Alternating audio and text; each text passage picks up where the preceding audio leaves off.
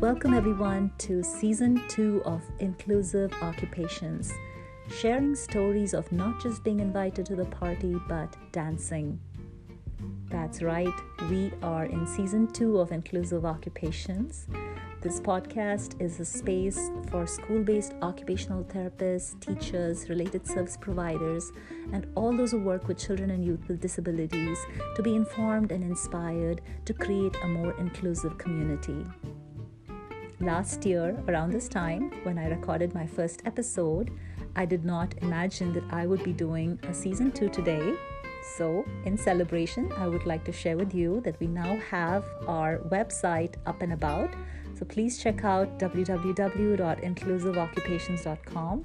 You can listen to the episodes there as well as share your thoughts, insights, feedback, and queries.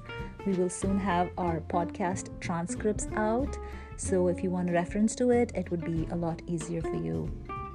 The purpose of season two is to dive into the plethora of research on inclusive practices in education and then learn about the how to for real world implementation.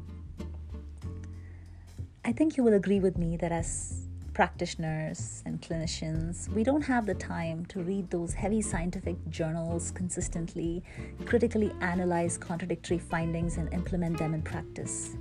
Especially when we can get that information so quickly through social media like Facebook groups and TikTok and Instagram our attention span is certainly getting smaller and smaller.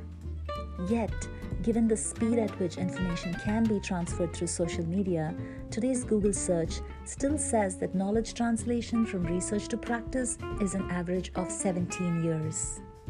So, I decided to do my part in this space of inclusion to bring that information to practice in the most palatable yet authoritative form directly from the authors of those publications.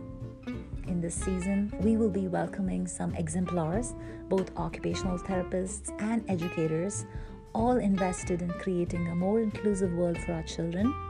I hope that we can inform ourselves from their wisdom and their experience about ways to bring inclusion within our own spaces or our own communities.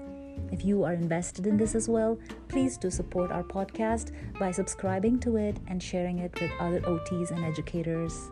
Together, we can include all.